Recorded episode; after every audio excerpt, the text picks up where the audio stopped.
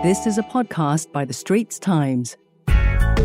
As the curtain comes down on an incredible year for Singapore sports in 2023, we at The Straits Times are already excited for what's to come in the year ahead. Hi, I'm Deepanraj Ganesan, and this is The Hard Tackle. On this episode, my colleagues at the sports desk, Kimberley Kwek, Rohit Brijnath, David Lee, and Melvyn Teoh, join me as we bid farewell to 2023, reflect on the triumphs, peer into the future, and explore what's in store for Singapore sports in the upcoming year. Hi, Rohit, David, Kimberley, and Melvyn. We are down to the last stretch of 2023, just like that. And we'll be looking forward to a whole lot in this episode, but I think we've got to do the year a justice. In my previous episode, I spoke to Maximilian Maeder, who told me that his favorite moment of 2023 was Ryan Lo winning the Asian Games gold medal. I'm sure you guys have your own individual moments of 2023 uh, that you got to witness that was your favorite. So, David, I'll start with you. What was your favorite local sporting moment of 2023? Right, hi Deepan, hi guys. Uh, for me, it's got to be Izaac Quek's exploits at the Singapore Smash in March. He was just 16 then, you know, and managed to beat India's Commonwealth Games champion Sharath Kamal Achanta.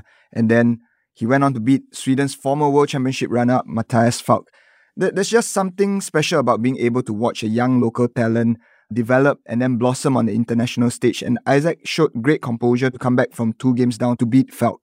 After that, he would also become the youngest SEA Games men's singles champion and the first local born male player to break into the top 60 of the world ranking. So that was a pretty good moment for me to witness. All right, a wonderful moment for Izaac uh, in 2023. Rohit, what about you? What was your favorite local sporting moment? My moment actually came in a defeat. It's a bit of a long story, but let me do quick justice to it is actually Letitia Sim coming fourth in the breaststroke at the Asian Games. So I had a day when the games were sort of over and I spoke to her later and she was pretty emotional and she was talking about how upset she was when she lost. And sometimes these are things you don't see about athletes. You see victory, you don't see what happens to them when they lose. And how she cried, and you know, she her body was shaking so hard she couldn't produce any more tears. And she came forth, And when the victory ceremony was on, she couldn't even look at the victory ceremony. And then, of course, in the next day, she came forth again. But I thought, you know, she spoke about it with such. Uh, courage, I thought, you know, but very clearly, you know, that this really hurt her. And, you know, I think a couple of weeks ago, she just smashed the national record in, in a couple of breaststroke races, you know, showing that she was motivated by it. And I just like the way that she managed it. And, you know, it, it's, it's something to see an athlete really get beaten and then be honest about it and speak about it and then come back and show that she has learned from it and is even better. So that for me was, a, I think, the most uh, moving moment of the year. Um, I think for me, it might be the Lion City Cup. It hasn't been around for the last, what, six, seven years. And now that it's back, you know, we see footballers of the, the younger levels. And, you know, I've seen the training for Singapore football. I've seen what they did this year. And even though they did lose to BG Pathum in the final on penalties, we saw promising stuff from them. So I think, you know, with players like Nathan Mao and Uchenna Ezekiel coming up, I think the future is bright for Singapore football. All right. Uh, future being bright for Singapore football is not perhaps something everybody would agree on, uh, but interesting moment to pick out from 2023. Uh, Kimberley, what about you? What stood out for you? I think for me, it has to be watching Shanti getting breakthroughs at the Asian level. You know, first at the Asian Champs and then at the Asian Games. Being on the ground was quite an amazing feeling and I think you could see how much it meant to her and I, I don't I don't think I can find the words to truly describe, you know, what it is actually to, to to watch her achieve what she did live. I think it's special because you know the journey that she has been through to get to where she is and something that you've reported on. So yeah, that was something that was really nice to see. All right. Four very different moments from all of you. Uh, Rohit, I want to ask the, the next question to you. you. You talk about Shanti, and I've mentioned Maximilian Maeder a few times. Uh, just these two alone, and of course, a couple of other achievements as well by our Singaporean athletes in the year. Do you see 2023 as a year where it's been a catalyst for Singapore sports, where there's these personal achievements has allowed Singapore sports to be on the Asian level or perhaps the world level? So I, I don't know yet if we can say that it's a catalyst or what influence it has, because we'll have to see what happens over the next couple of years. But I feel these are moments which should be a catalyst. And, you know, they are things that younger athletes should ride on, you know, because, I mean, Max, you know, he's such a poised, strong, he's a really strong uh, 17 year old and you know to do so well on the world stage and you know there's always a tension when you're taking on the best in the world and he seems to manage that really well and then shanti of course i think showing i don't think there's anybody in singapore except her and a coach and maybe a family who thought she could win the 200 meters gold and uh, and i think you know if we don't take something from this, then we are missing a great opportunity because, you know, there's a great belief to be taken from this that we can do things, even athletic things. And remember, both these sports require a great deal of strength and athleticism, which is not something we always say that we're capable of. Yes. Uh, David, you, you've been in the scene for several years now, reporting on various achievements in Singapore's sport. Do you see 2023 as being a, a massive year in terms of what it produced for Singapore sport? Yeah, I, I think so for sure. This was the first full year of sports post COVID 19 and a fantastically busy year for local sports. Uh, there were hits and misses, but in many areas, our athletes broke new ground. If I'm not wrong, we had world champions from five sports, you know, sailing, bowling, wushu, powerlifting, English billiards. And if I'm not wrong, again, this is the biggest spread of world champions we have had in a single year. You know, so hopefully this serves to inspire youngsters to emulate role models. You know, Rohit talked about Max, but there's also Daphne, Cherie, Darren, Joan, Fahana, and Peter Gilchrist. Encouragingly, this is a racially diverse list and also from a wide age range. You talk about catalyst or significant year. On the not so good side, may I bring up something which is it is a bit worrying to see differences then on the international stage affect our international participation, for example, in cue sports, in basketball, sepak takraw. Hopefully, uh, these things can be resolved favorably in 2024 for the good of our athletes. All right, David, I referred to you as someone who's been in the scene for many years. Uh, moving on to Melvyn, you are the newest addition to the Straits Times Sports Desk. Uh, you joined us earlier this year. I'm keen to know what was the most interesting interview you had this year. You know, who did you speak to that had a lasting impact on you? I think this year I've spoken to actually quite a few, and although a lot of them have been athletes, the one that really stood out to me was speaking to a PE teacher. I think, you know, she told me so much about how she was trying to cultivate youth, she was trying to inspire the youth, and especially there was one student in her class who was physically disabled, so she was trying to put her, you know, be inclusive in her class. So I think with, you know, mentors like that, in and around young athletes, it helps a lot for the growth, especially for the growth of sports in Singapore. So I think that was the one that stood out for me. Okay, fantastic. What is this teacher's name? Her name is Cassandra Suya. Okay. Uh, Melvyn has talked about his most interesting interview. Just keen to find out if anyone else had any other interviews. I mean, you mentioned Letitia quite early on. Any other interviews that stood out this year that you really remember? Well, I spent uh, a lot of time with Luis Cunha because of the project that we did, interactive project we did uh, with Shanti. And, you know, we tend to talk a lot about athletes as we must because they're always center stage. But it was really nice to spend time with a coach, and I spent a lot of time with him to see how detailed they are and how much homework goes into, you know, making an athlete better and I was really, really impressed with him. And you know, the, just the technique, the amount of you know the timings, how he looks at stuff, you know, a very scientific mind that he has that he brings. And I think eh, basically I'm using this as an opportunity to basically credit all the coaches who we don't talk about so much, but who do such wonderful work, you know, behind the scenes for athletes. Uh, any other interviews that you guys remember that you want to talk about, David, Kim? Yeah, for me, it was an interview I did with the family of the late Tan Eng Yoon. Uh, so this was part of our feature for our 1000th goal that Singapore was about to win at the SEA Games. It's fascinating to speak to the family and, you know, even his friends like Mr. Kunalan, who talked about the good old days, their dedication to their craft and all that. And it's interesting because our president Tharman also mentioned this in a recent event that while things improve, sports science, facilities, we should also look to the past for inspiration in terms of their grit and resilience. So uh, that was a memorable interview for me, even though not with the OG himself who has passed, but with his family and friends. Okay, we have talked a lot about 2023. I think we've done some justice to, to the action that we had uh, in 2023, but let's you know look ahead now. And of course, Olympics will be a, a very big thing in 2024. Let's touch on a few athletes who will be representing us in that event. First and foremost, Maximilian Maeder. Early days, but can he do it? Am I putting too much pressure on him? Can he become Singapore's second gold medalist, Kim and Rohit? Yeah, I mean, I think Max is definitely a gold medal prospect. You know, you've seen what dominant season he's had. He's won a lot of the regattas that he's taken part in this year. You know, you have your world championships, you have Asian games, you know, he's winning at every level. So I think it's just about maintaining that in going into the Olympics. And but he's always very careful to say that, you know, there are a lot of factors that come into play. Like I think recently there was an event where he hit a plastic bag on the water and then that caused him to finish second. So, you know, he's talking about, you know, there are a lot of external factors, but I think barring all this, he, he has what it takes to get the gold medal. Okay, Rohit, I mean, for me, the obvious question is that plenty of Singaporeans will be expecting something from him because they've seen that this guy can win at the World Championships. They see how dominant he is at the Asian Games. Should we be putting less pressure on him, or is this a case of Singaporeans, you know, realizing that this is a guy who has won a world championship, so he should win an Olympic gold medal. I think anybody who's going to the Olympics who is, you know, has a chance for a medal has to wear some level of pressure. That's just the way it is in sport. You just got to wear that pressure.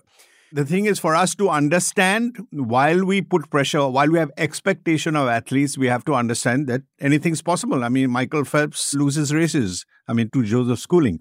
So, you know, anything is possible. I think we have to remember that. But what I like about him are a couple of things.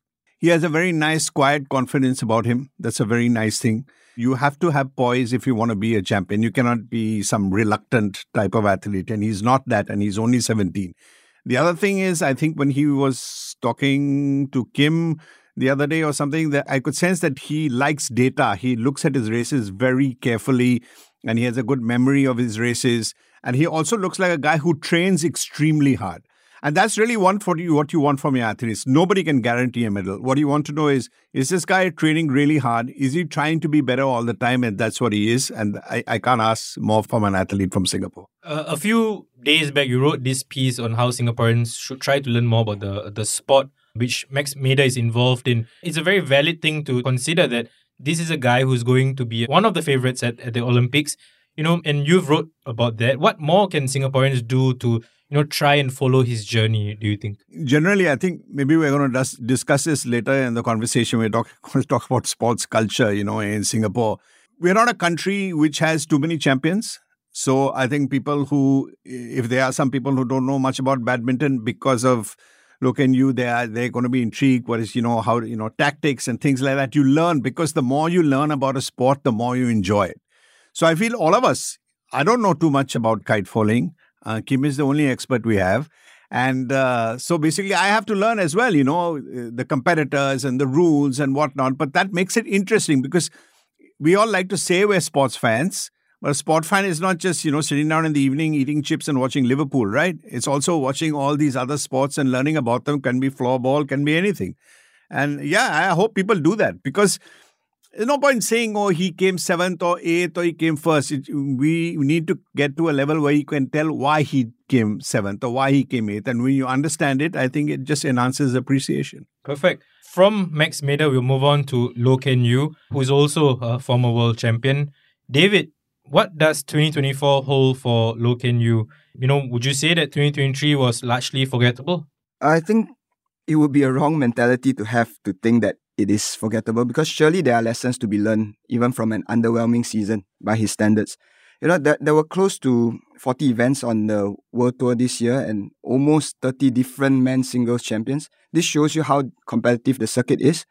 And he made the finals of the Asia Championships and the Korea Open.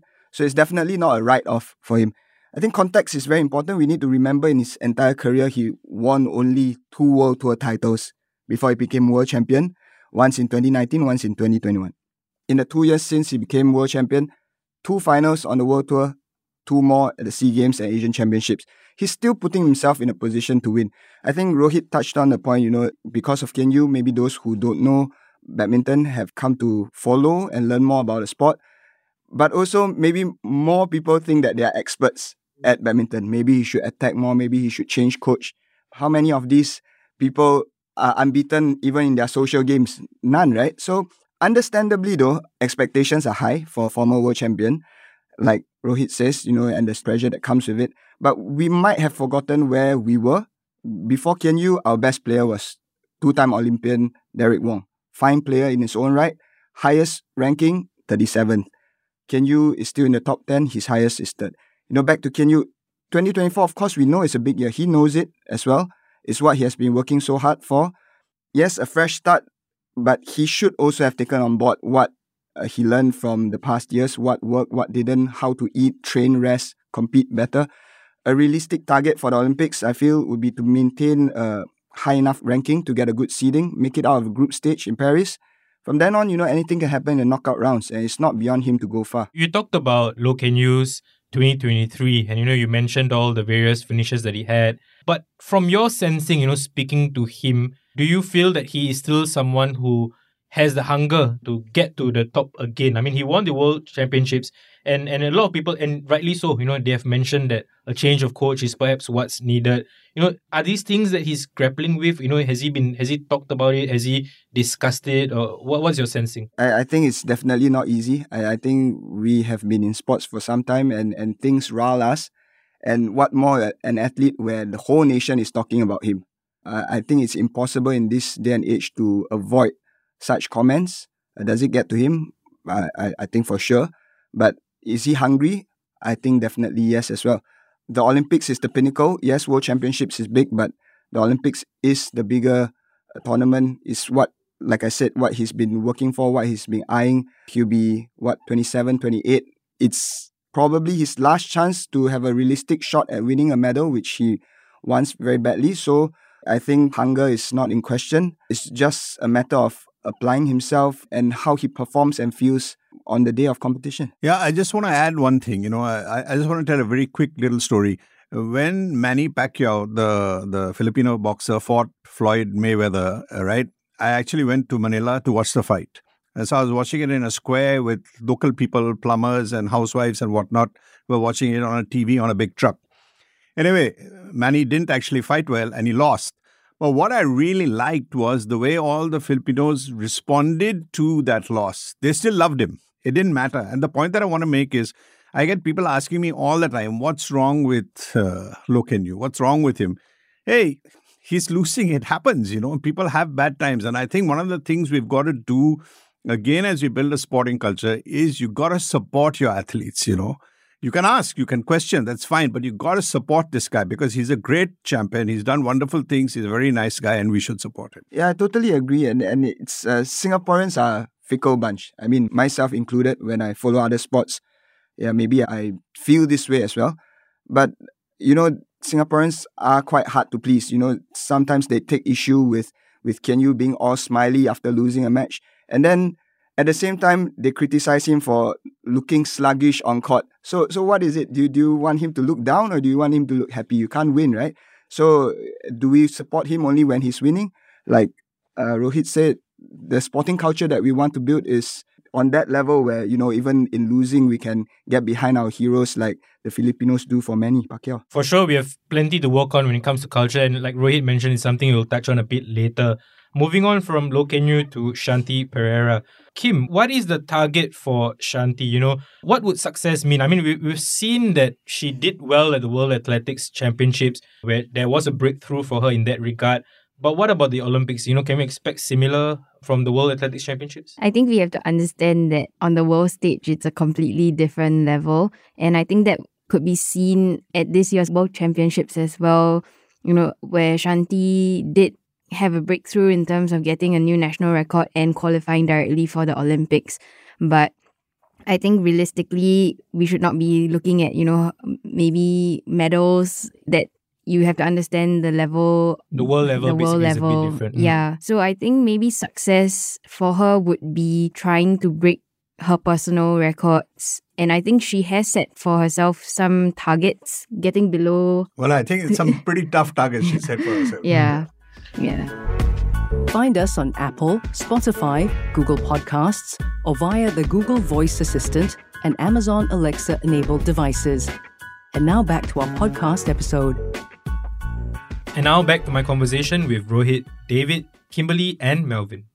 So, I, I mean, for, for me, I think I look at a lot of what Singaporeans are saying is they, they celebrate her success in 2023 and they, they will look forward to, to even more successes in 2024. But it's not a year where you have your your SEA Games where you know you would you would see a very creditable gold medal to show for. Where something like the Olympics, most likely could be, you know, Shanti does not make the final or perhaps Shanti does not make the semi-final. How do Singaporeans look at it then? You know, what how can they define what Shanti does in 2024? So I, I think that that's a really good question because I think success, we have to understand the idea of success is not just one, two, three on the podium, right? There are many measures of success. I mean, as uh, Kim rightly said, I mean the level, you know, at world level sprinting is, you know, is totally different. Personally, what do I look for from Shanti? I say, okay, the faster you go, the harder it is to become faster. Means it's to take away small bits of a second. It becomes you know much harder. How much technique can you change? How much stronger can you get? So I think they know they've got this challenge. So I feel if she improves her timing, that's a success. If she runs a really good race during the Olympics, that's a success. That because that means with all the pressure, you're running a best race. If she gets into the semifinals, that's amazing. Because if you're one of the top 20 sprinters in the world, a Singaporean, I mean, that's astonishing. So that's success. So I think that in different sports, we've got to have different measures of success. Okay. Uh, moving on to our swimmers. Uh, at the Asian Games, Teong was able to, he was the only one who was able to get a medal for Singapore in the pool.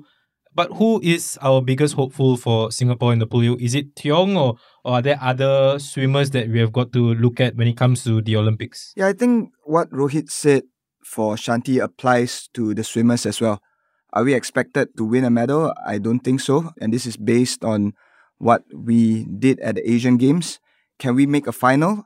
I think it's possible with the likes of Teong, John, Letitia. They have the potential to, to go fast on any given day and to make a semi final and a final, and with Cheng as well if he qualifies. So I think that's where we are at at the moment a medal probably would be a bridge too far. Do you think then that 2024 is more a year where we start to look at the new guys and new girls in, in, in the swimming fraternity in Singapore? Because a lot of the, the athletes that you've mentioned earlier, like including Letitia and, and the rest, they are quite young. So is 2024 the year where we see a new face in Singapore swimming? Yeah, for sure. I, I think we can't just look at what's in front of us, which is the Paris Olympics. We have to look further, which means the 2028 Los Angeles Olympics. And in that sense, we do have the youngsters who are coming up. I think uh, I'll be quite excited about the development of uh, Letitia's sister, Levenia Sim, who has just joined the national team this year, as well as Nicholas Mahabir. Both are teenagers, precocious. Mahabir has been unlucky to be battling a virus that's kept him out of the Asian Games and the World Junior Championships. But I, I look to them for, for strong performances from 2024. Melvyn, you've covered quite a fair few uh, Paralympic sports over the last few months. Give us a sense of what we can look out for when the Paralympics comes around in, in Paris. Yeah, I think in terms of medal hopes, there are quite a few, especially in the pool. Obviously, the big names are, you know, Pin Xiu and uh, even for Toh Wei Soong. She, you know, Pin Xiu has defended her title, uh, but, you know, this year she missed out on the Asian Games. But that's only because her, her events were cancelled. So I think obviously she will be working hard towards the Paralympics, and that's obviously, you know, her defending her titles. And you obviously have to take into account of what we have achieved at the Asian Games. We have a few that have qualified. You look at uh, Syahidah uh, Alim, she's qualified and she is the world champion in 2019 although she did quite poorly in the 2020 Olympics. And she, we knew, we all know that she, she's disappointed with herself and, you know, crashing out in the quarterfinals. And I think she, she will look to redeem herself. So maybe we don't look, only look at the pool, we can look at other sports that have qualified. Uh, we've talked about the Olympics and the Paralympics. Uh, we have also got to talk about Singaporeans' favorite sport, which is football. David and Kim, could you give me a sense of where Singapore football is heading in 2024?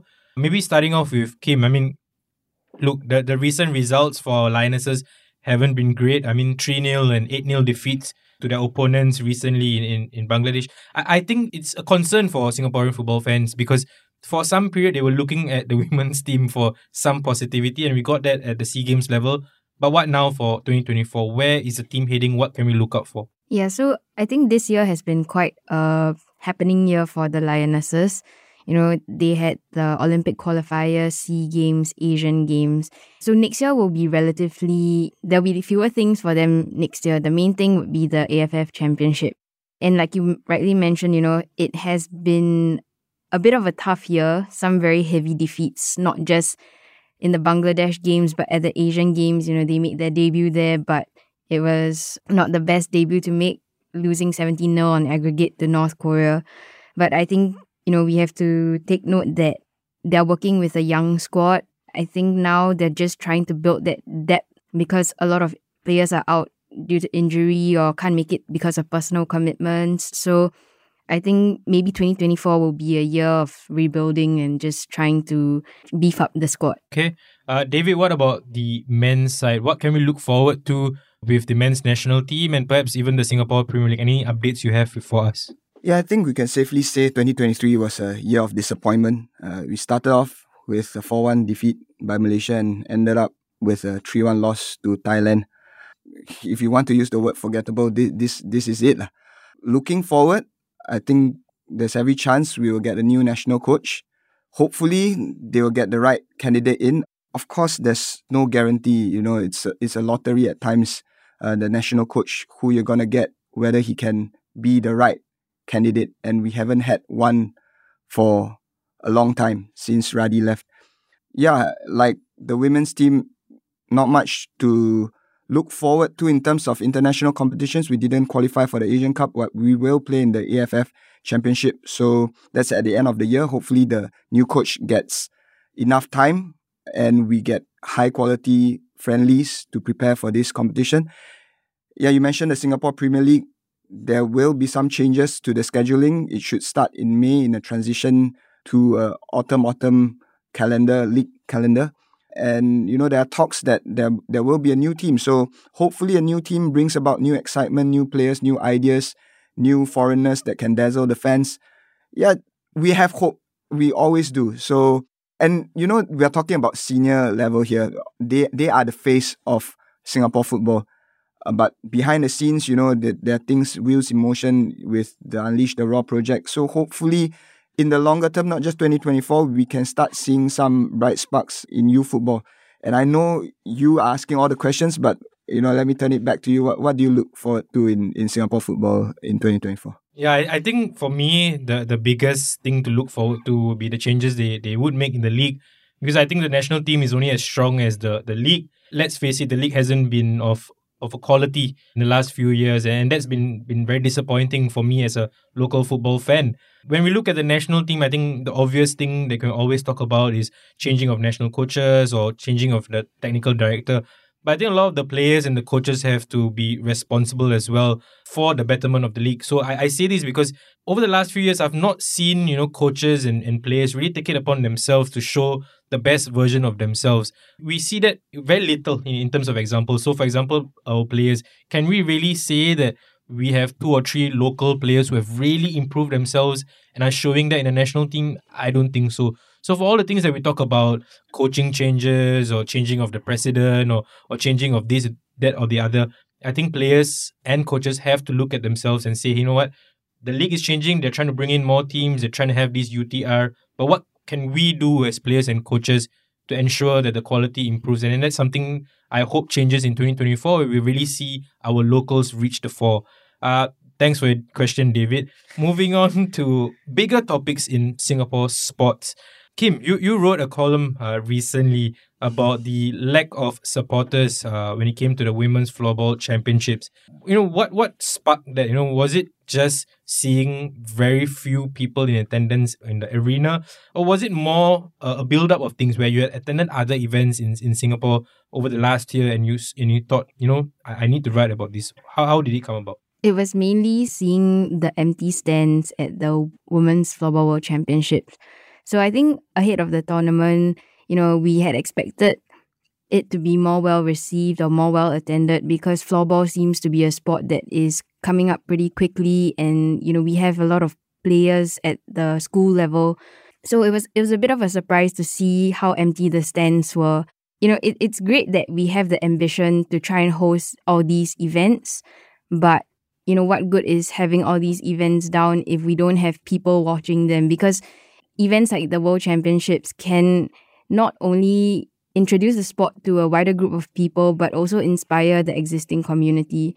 And if we are not capitalizing on that, then I feel that it's quite a wasted opportunity. And this obviously is indicative of like a, a wider issue, which is, you know, the lack of a sporting culture in Singapore. Like it's not a habit for people to go down and, you know, watch games on weekends or maybe support the local teams. So yeah, the, I, I think you know just seeing that kind of um, inspired the the commentary. All right, Melvyn, I'm sure you know before you you came to the Straits Times, I, I'm sure you would have relatively followed the, the local sporting scene. So what was your expectations before uh, the tournament began, and and how did you feel when you entered the arena and you saw so few people. You know, was it jarring for you? I, I didn't really place much expectation on an event like this, but obviously floorball is growing and, and it, it has always been a growing sport in Singapore. And, you know, on ActiveSG, they said that there are over 15,000 people playing here.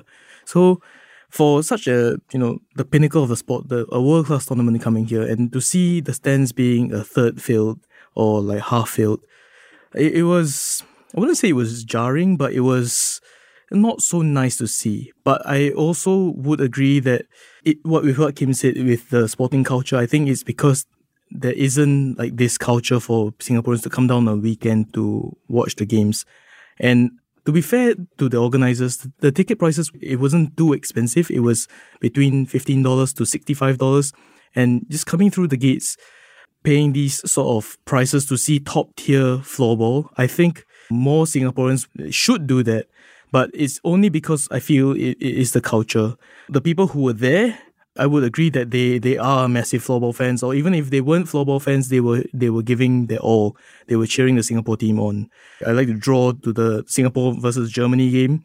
It, although the, the stadium is like 1,500 capacity, but only 600 people were there. But these 600 people were so loud. It gave so much energy to the team.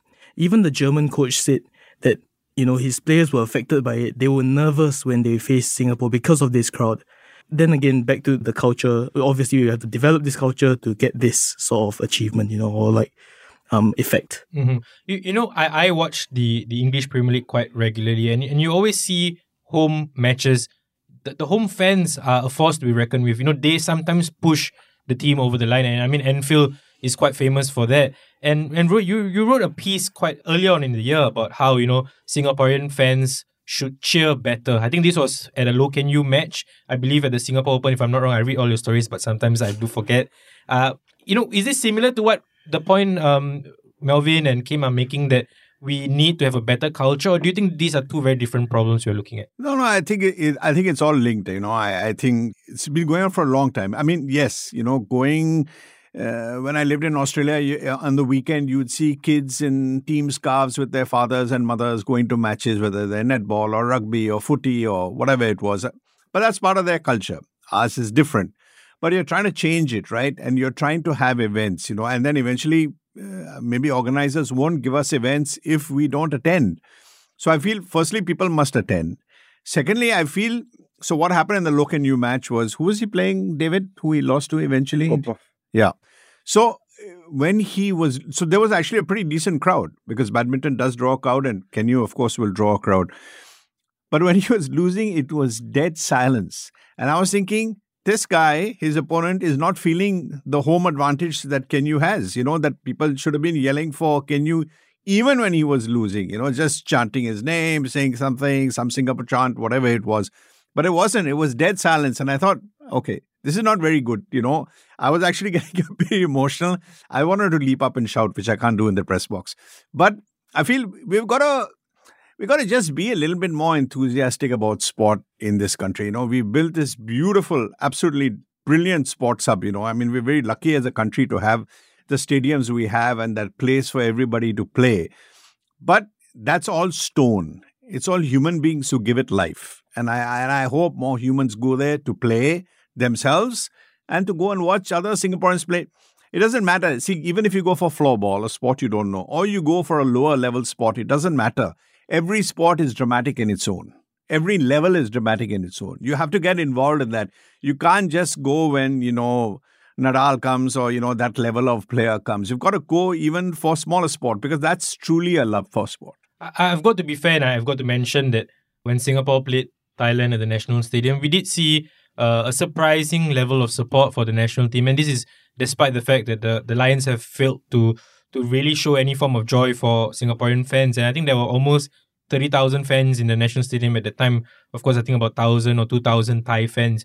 David, from your experiences this year attending various events in Singapore, do you get the same sensing that, you know, there needs to be better support for our local sports or local teams? I mean, I go to Singapore Premier League games and I think with the exception of Lion City Sailors, the matches are not well attended. But I think there's also a point to be made here that the Lion City Sailors do lots of marketing and they do have lots of efforts on social media and and maybe lower ticket prices for matches or but they bundle it together with the women's game. They provide transport to and fro. So I think these are all various things that clubs or, or NSAs can do. David, what about you? What, what's your feeling like attending all these events? Yeah, I, I think it's chicken and egg, right? Like you mentioned, the sailors have done all these things. So what can organizers do to entice fans and to keep them coming? One of events like the Floorball World Championships wasn't very well attended. It was ticketed, wasn't very well attended. I covered the Asian Canoe Polo Championships at the Marina Bay Waterfront Promenade. It was a free for all. In the final day, there was more than 1,000 people. It was free. Uh, so, you know, there's disparity maybe comes down to our consumption habits, you know, our attention span. We just do things that is convenient to us. And if today we feel like going to watch a football match, then we go. Uh, today we pass by Marina Bay. Hey, there's a canoe polo championships. Let's watch because it's free. So it comes down to, like you say, what effort and what marketing activities are done to engage fans and, and keep them on. For a start, I don't know if it's feasible, but maybe for the more obscure sports and uh, events, maybe you can do it for free to attract people first before you think about charging them. Maybe uh, this where corporate sponsors or the government can come in to to help defray the cost of organizing uh, such events, and then you know hire proper marketing people to package all your events and and, and keep them on board. All right. Uh, one last question uh, before I let you guys go is you know, we've talked so much about all these athletes like uh, Yew, Shanti Pereira, who are going to be at the forefront of, of Singapore sports in 2024. But I'm looking forward to hearing from who you think is one athlete that you're going to look out for in 2024 that's besides these names I've already mentioned. Kim, I'll start with you. Who are you looking out for in 2024? I think there are a lot of athletes to to kind of look out for, especially with, you know, Paris coming up. But one athlete that I am excited to see is uh, this female footballer, Linda Caicedo.